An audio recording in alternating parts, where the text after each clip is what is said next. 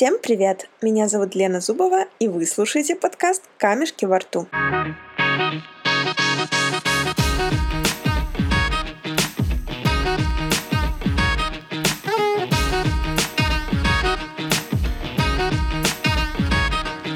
Почему камешки во рту, подумаете вы? Древнегреческий оратор Димосфен не родился с идеальной дикцией. Картавил и шепелявил. Зато упорности этому парню было не занимать. Чтобы тренировать дикцию, он проговаривал свои речи, перекатывая камешки во рту, а иногда произносил их на берегу океана, под шум волн, которые заменяли бы шум толпы. Как вы поняли, он был довольно изобретательным. Сейчас нет необходимости так себя мучить. Мы будем записывать интервью с крутыми людьми, чьи истории и советы помогут вам выступать лучше. Составление презентаций, выступления перед разными аудиториями на разнообразных площадках, ораторское искусство – о всем этом расскажут наши герои.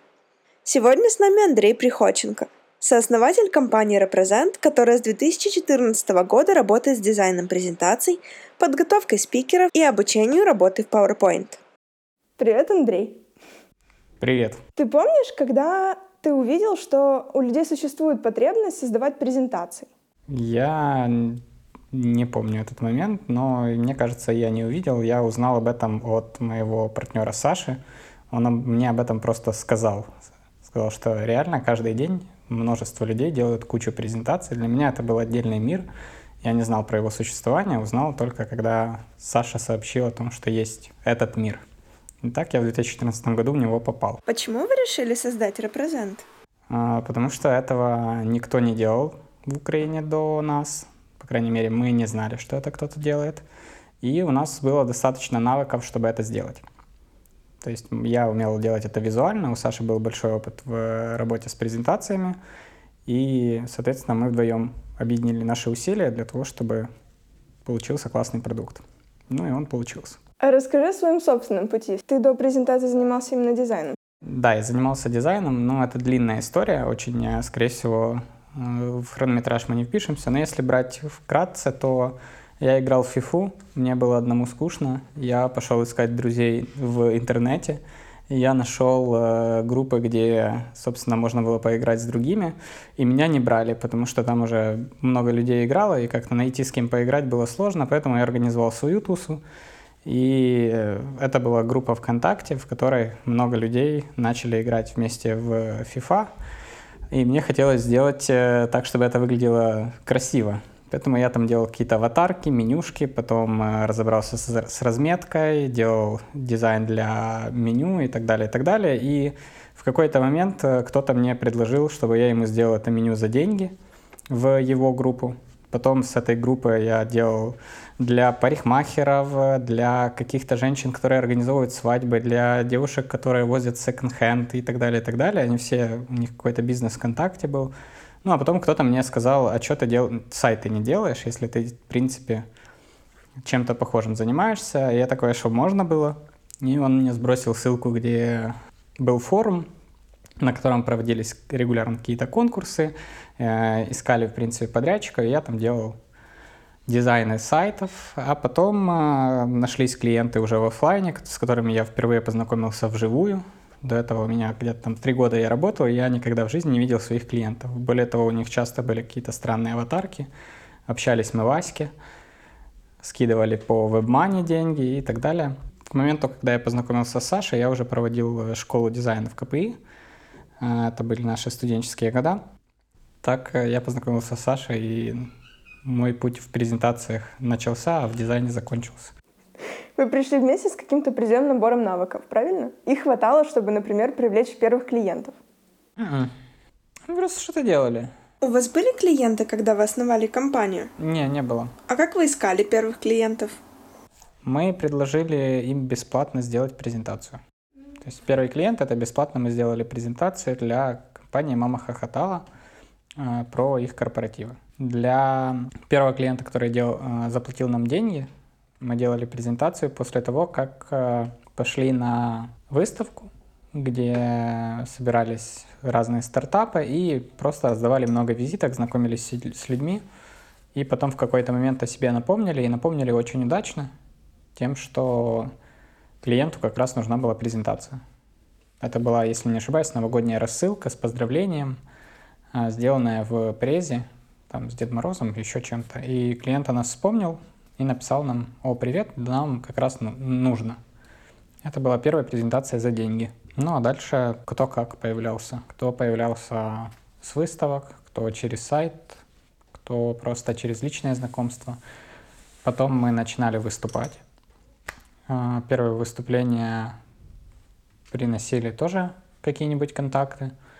И потом эти контакты со временем превращались в клиентов. Да, скорее всего, мы даже не замечали того, как мы растем. Просто под потребность нужно было что-то научиться или там сделать, и мы это делали. Когда мы начинали, у нас не было навыков работы в PowerPoint. Я умел работать в Photoshop, Саша умел в презе работать, в целом умел э, с презентациями, понимал, зачем они, какие там должны быть слайды, какую информацию, как ее резать, плюс умел это делать на английском. Но презентации, которые мы делали, вот в том числе для первых клиентов, это были презентации, сделанные в Photoshop, которые нарезанные как картинки, вставлялись в PowerPoint. И в принципе это неправильный подход, потому что клиенты получают э, недопрезентацию. Она красиво выглядит, но она плохо выполняет свою работу. Э, в, в частности, такое свойство, как э, быстрая редактируемость, оно полностью теряется. Или самостоятельное редактирование клиентам этой презентации, оно отсутствует. Потому что для того, чтобы поменять там запятую, знак вопроса или еще что-то, ему приходится писать нам, чтобы мы в Photoshop исправили, опять нарезали в PowerPoint и забросили. Иначе оно не работает. А, и мы в PowerPoint учились работать уже в процессе того, как а, была компания, и мы понимали, что из-за того, что мы не знаем PowerPoint, мы много времени тратим на то, чтобы переделывать, носить правки, а потом мы как бы случайно находили какие-то функции в PowerPoint, э, типа там слои или э, то, что можно удалить э, одной кнопкой фон на картинке в PowerPoint. Это все мы нашли в процессе. Ну и на данный момент э, есть ощущение, что мы уже разобрались.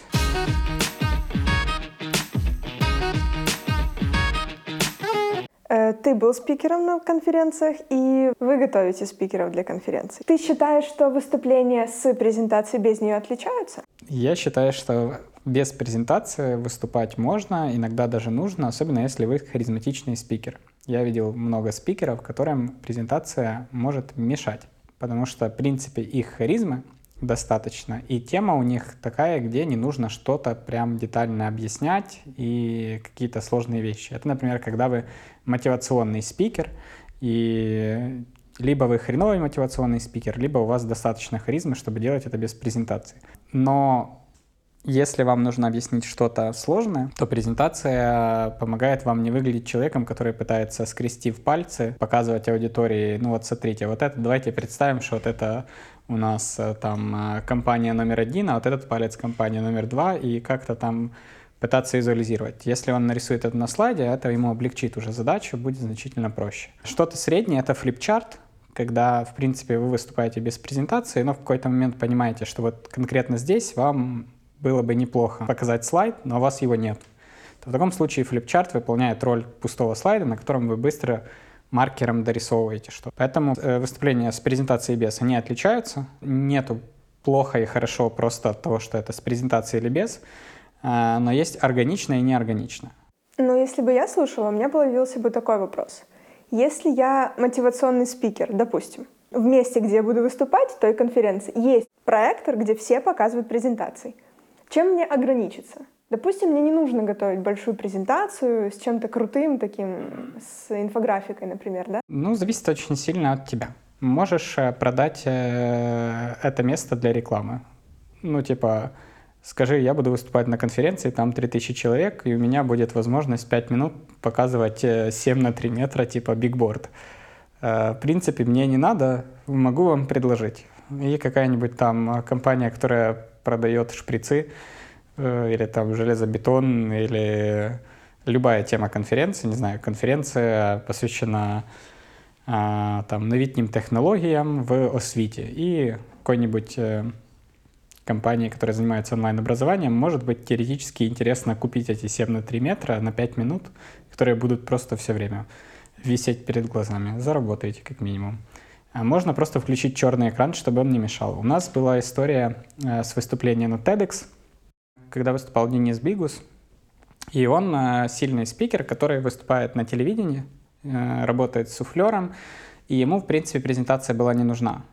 Он подготовил выступление, на котором он просто мог считывать речь, но он привык работать с суфлером на телевидении, ему нужна была помощь, чтобы он не учил текст, а мог э, работать с написанным перед глазами. И PowerPoint позволяет делать такую штуку, и на самой сцене TEDx был монитор, на который мы могли засунуть суфлер. И мы предложили ему решение, что у него будет просто 40 слайдов презентации, которые абсолютно черные. То есть аудитория видела просто черный экран и все. А он, когда переключал слайды, у него менялся суфлер на мониторе. А потом где-то за час до выступления он пришел и говорит, у меня есть идея, давай мы э, сделаем число 27, которое будет постепенно появляться на протяжении всей презентации, потому что э, у него в самой речи было э, число 27. Это количество людей, которые пропускная способность унитаза в Украине, которая законодательно закрепленная. То есть у нас есть закон, который определяет, сколько человек должен обслужить один унитаз в течение часа в общественном месте. И это как пример э, какого-то идиотского случая в украинском законодательстве, на котором Денис ориентировался в своей речи о коррупции. И вот это число 27, оно так через всю презентацию шло, и было прикольно тем, что на экране постоянно что-то появлялось, что-то появлялось, люди не понимали, что происходит, а потом в конце это собралось число 27. Вот можно сделать так. А можно просто э, сделать, опять-таки, пример с TEDx, когда у нас э, выступала спикерка, спикерыня, э, которая говорила на тему Донбасса, Украины, Майдана, и э, она тоже не хотела слайдов. Мы поставили просто большую э, красивую фотографию с э, украинским флагом, людьми, уже не помню точно, что было, но вот на такую тему. То есть там была одна картинка на всю презентацию. Как еще вариант, э, был спикер, который тоже не хотел презентации, но э, с черным экраном просто получались плохие фотки. Вот э, он выступает, вокруг него бегал фотограф первые пять минут, успел там что-то пофотографировать, и нам говорят, слушайте, на... выглядит как будто он на репетиции сейчас, а не на выступлении. Поэтому вот черный экран, наверное, лучше не оставлять, а сделать какую-то там одну картинку с именем и фамилией, например.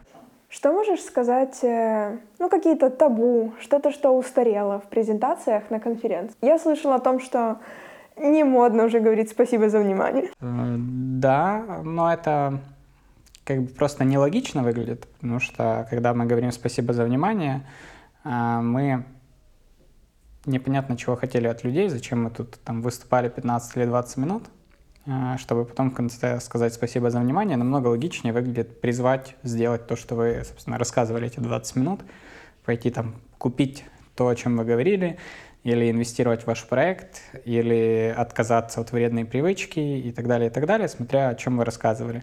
Ну а если вы рассказывали в целом доклад, который не предполагает каких-то действий, он информирует, как часто это происходит в больших компаниях, когда просто докладывают о ситуации в компании, то оставьте свои контакты в конце, с которыми можно к вам обратиться. Но спасибо за внимание, ну, мавитон. А, я не очень люблю сейчас, когда люди выступают, есть такой метод, как вовлечение аудитории, чтобы аудитория включилась в вашу презентацию, как называется, это задавать ей вопросы, чтобы они там что-то ответили, и, например, там вы выходите и говорите, а, кто сегодня чистил утром зубы, поднимите руку, и все там поднимают руку. И много людей э, это используют, но в какой-то момент просто это стало как метод, который можно использовать для вовлечения, вовлечения аудитории. Но люди забывают, что вы собираете эти данные для чего-то. То есть если вы спрашиваете у людей, кто сегодня чистил зубы, а потом говорите просто, э, ну, все молодцы, э, значит, а теперь поговорим про взращивание сонь, соняшника или, не знаю, там, подсолнушку. То есть, если вы делаете такой вопрос, то он должен с чем-то связываться. Это, например, то, что меня лично напрягает. А не люблю, когда выступает спикер, которому не о чем рассказать, и просто говорит, потому что надо говорить. Я считаю, что лучше выступить 10 минут вместо 30, но по теме, чем а, лишние 20 минут пытаться что-то рассказать. Если вам нечего рассказать, то не говорите людям, что вам есть что рассказать. Если вы идете выступать, то вы ж, э, как бы предполагаете, что вам есть что рассказать. Не надо так делать. Никому от этого не лучше. Люди тратят деньги и время, вы получаете негативный фидбэк. Если вам нужно протренироваться выступить, то сходите в Toastmasters, потренируйтесь. Это клуб, который есть э, по всему миру. Э, в частности, он есть в Киеве, куда вы можете прийти и потренировать свои публичные выступления. То есть люди другие будут вас слушать, вы других будете людей слушать, давать друг другу обратную связь и э, заплатите какой-то там взнос за членство в этом клубе. Если человек, например, для масштаба ему нет такой нужды, или же он, в принципе, не хочет пользоваться услугами компании, которая сделает за него презентацию, а хочет сам, с чего ему начать? Что ему поможет? Независимо от того, он будет работать с компанией или будет делать сам, ему всегда нужно начинать с того, чтобы ему было о чем рассказать. То есть с того, чтобы собрать э, контент для презентации, определиться с тем, что он хочет рассказать, и в каком-то виде это вывалить в внешний мир на компью... какой-нибудь документ на компьютере или записать на листочках, должна появиться некая речь. Если речи нету, то и мы как компания не знаем, чем вам помочь, потому что мы не можем визуализировать того, чего нету и вы сами будете просто тупиться в экран монитора и не знать, что делать. Многие люди как-то пропускают этот этап и начинают с того, что открывают PowerPoint и пытаются начать делать презентацию. Так можно делать, когда вам рассказывать не о чем. Когда у вас э, типа презентация на тему э, Украина. Тогда вы можете зайти и перший слайд, ну, поставлю флаг України. Поставили, ну, виглядає гарно. Другий, ну, поставлю карту, да, почему бы карту Украины не поставить. Ну, в таком случае, да, вы можете, типа, собрать презентацию, но она никому не будет интересна, и вам рассказать не о чем, вы просто занимаете эфир. А если у вас действительно есть о чем рассказать, то начните с того, что напишите речь а, на бумажке. Она может быть не прописанная там полностью структурно, просто набросайте блоки. И после этого уже можно говорить о том, чтобы сделать презентацию. Это то, с чего начать. Поняла. А если говорить о дизайне, визуальной составляющей презентаций, где здесь черпать вдохновение и обучиться? Э, ну, у меня такая позиция, что если вы хотите классную презентацию, то обратитесь к дизайнеру или найдите готовую классную презентацию, э, шаблон, который вы можете купить и использовать. Э, не используйте стандартные шаблоны PowerPoint, они как бы не соответствуют параметрам классной презентации. Но в целом, если вы поищете в интернет-магазинах, э, графических да, интернет-магазинах, где всякие шаблоны можно купить, то там достаточно много красивых э, шаблонов PowerPoint. Выберите, которые подходят под вашу тему и делайте.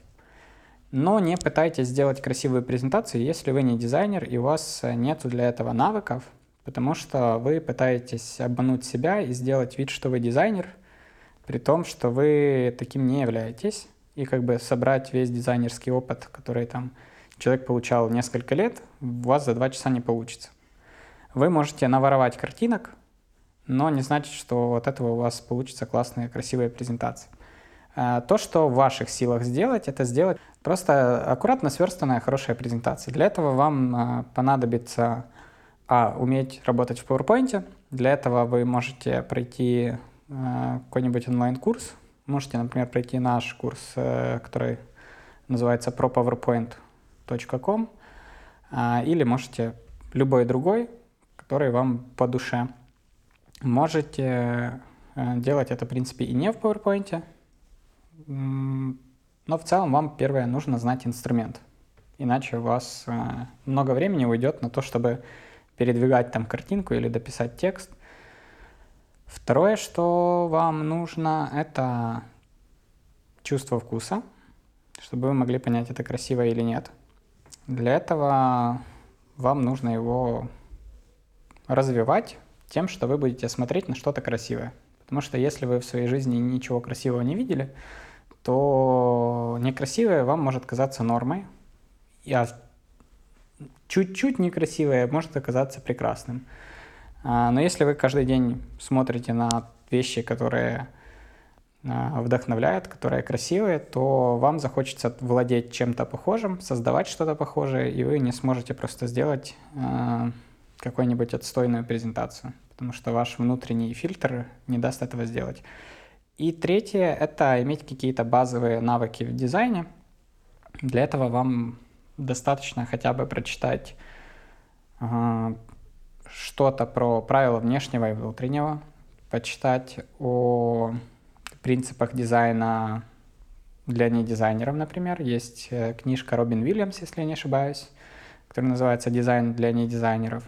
Можно прочитать книжечку «Кради как художник», которые вот все в комплексе могут дать вам какие-то там первые э, шаги, помощь в том, как, как что-то делать.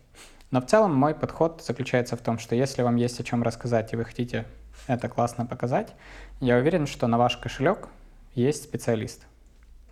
Потому что есть те, кто сделает вам и очень дешево презентацию, и дороже, и очень дорого. Просто найдите специалиста, который за ваши деньги может сделать то, что вы хотите. Где искать таких специалистов? Как на этапе, когда ты просто смотришь, например, портфолио человека, да? Угу. Как понять, что он сделает круто? Ну, если вы хотите сделать для компании презентацию не для себя, а для бизнеса, то я советую обращаться к компаниям, э, таким как, например, мы, э, компания Represent, потому что компания несет большую ответственность, вы легко можете найти, и вас э, не подведут. И, соответственно, у компании цена выше, в том числе из-за того, что сюда вносится в цену ответственность компании перед вами за то, что то, что они обещали, будет выполнено. Если вы делаете лично, я советую просто зайти на фриланс-биржу или на сайт behance.net или Dribble, на какие-нибудь дизайнерские ресурсы, которые вы знаете или можете нагуглить. И посмотрите то, что связано с презентациями и на фрилансе, и на э, биржах.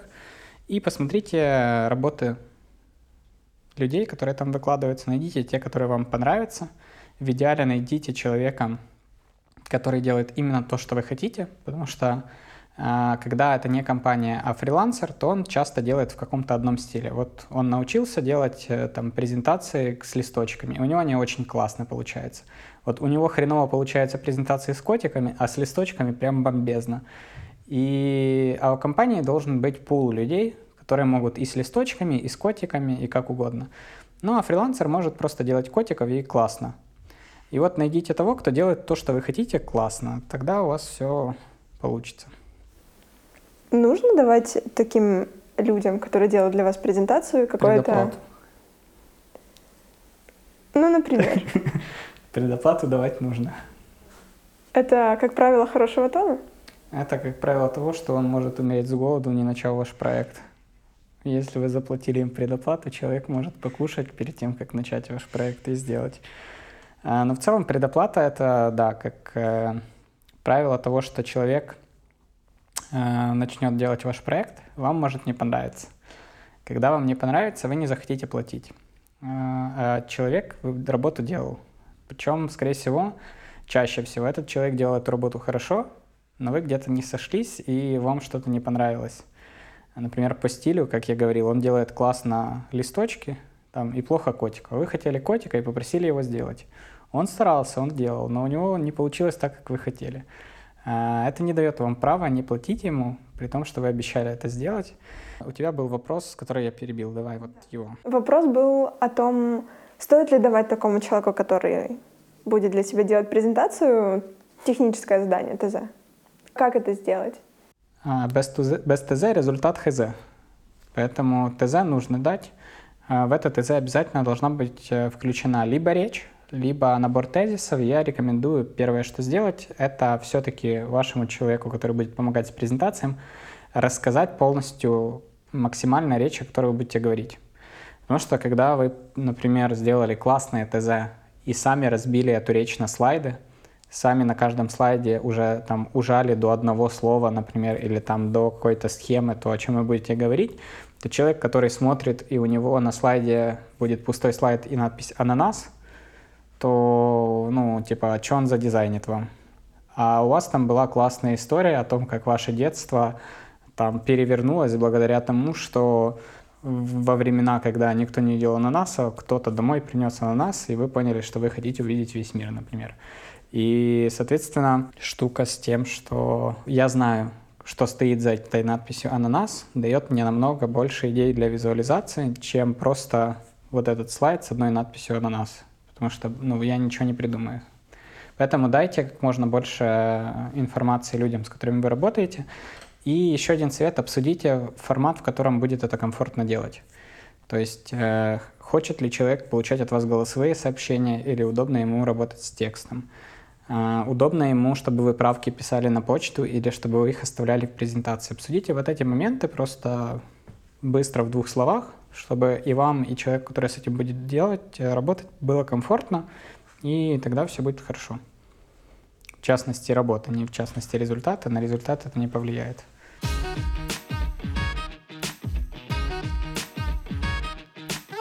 Собственно, у меня из заготовленных вопросов остался один. Угу. И он касается тех людей, которые занимаются презентациями. Угу. Если они хотят повысить свою квалификацию, научиться чему-то новому, куда им идти?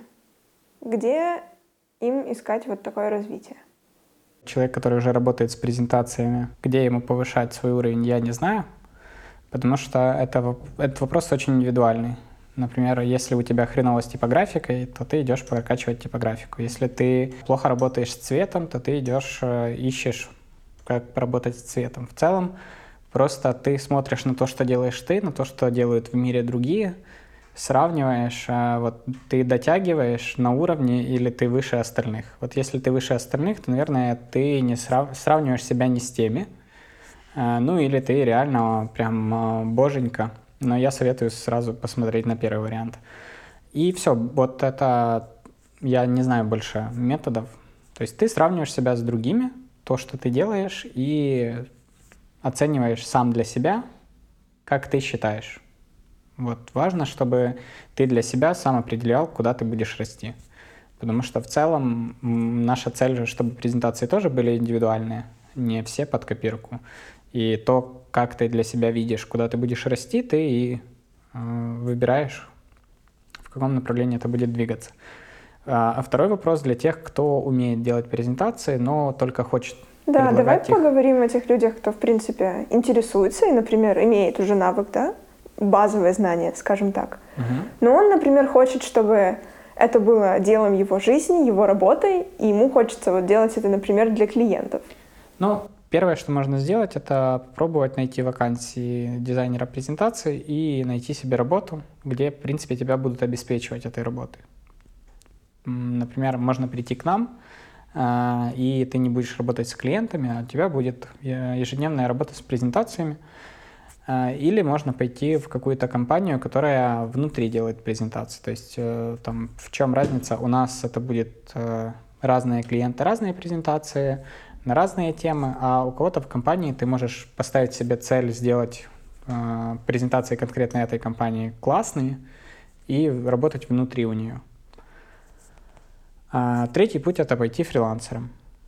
Здесь, э, если ты хочешь пойти фрилансером, то тебе нужно понимать, что нужно быть сильнее других, и одновременно быть и чуть-чуть маркетологом, и чуть-чуть э, дизайнером, и чуть-чуть копирайтером, и проект-менеджером, и так далее, и так далее. Нужно понять, готов ли ты к этому, потому что в отличие от двух других вариантов, здесь, если ты был чуть-чуть хреновым копирайтером или чуть-чуть хреновым проект-менеджером, то ты в этом месяце не кушаешь.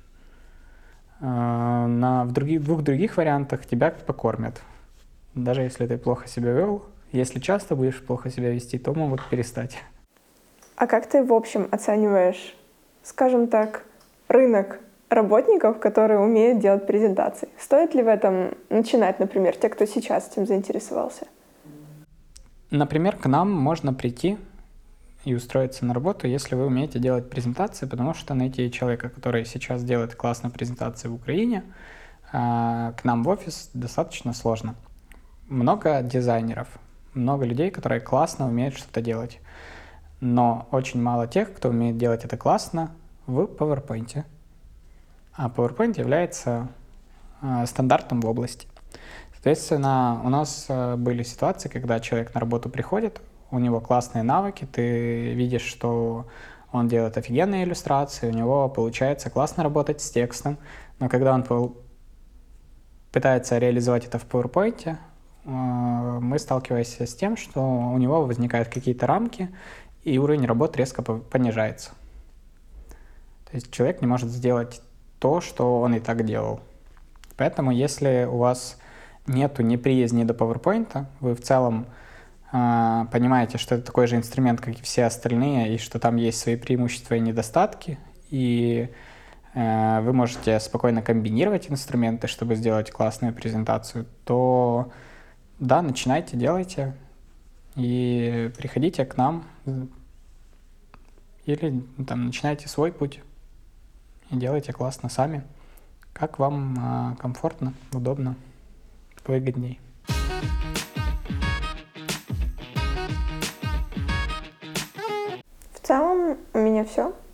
Угу. Было очень интересно. Спасибо.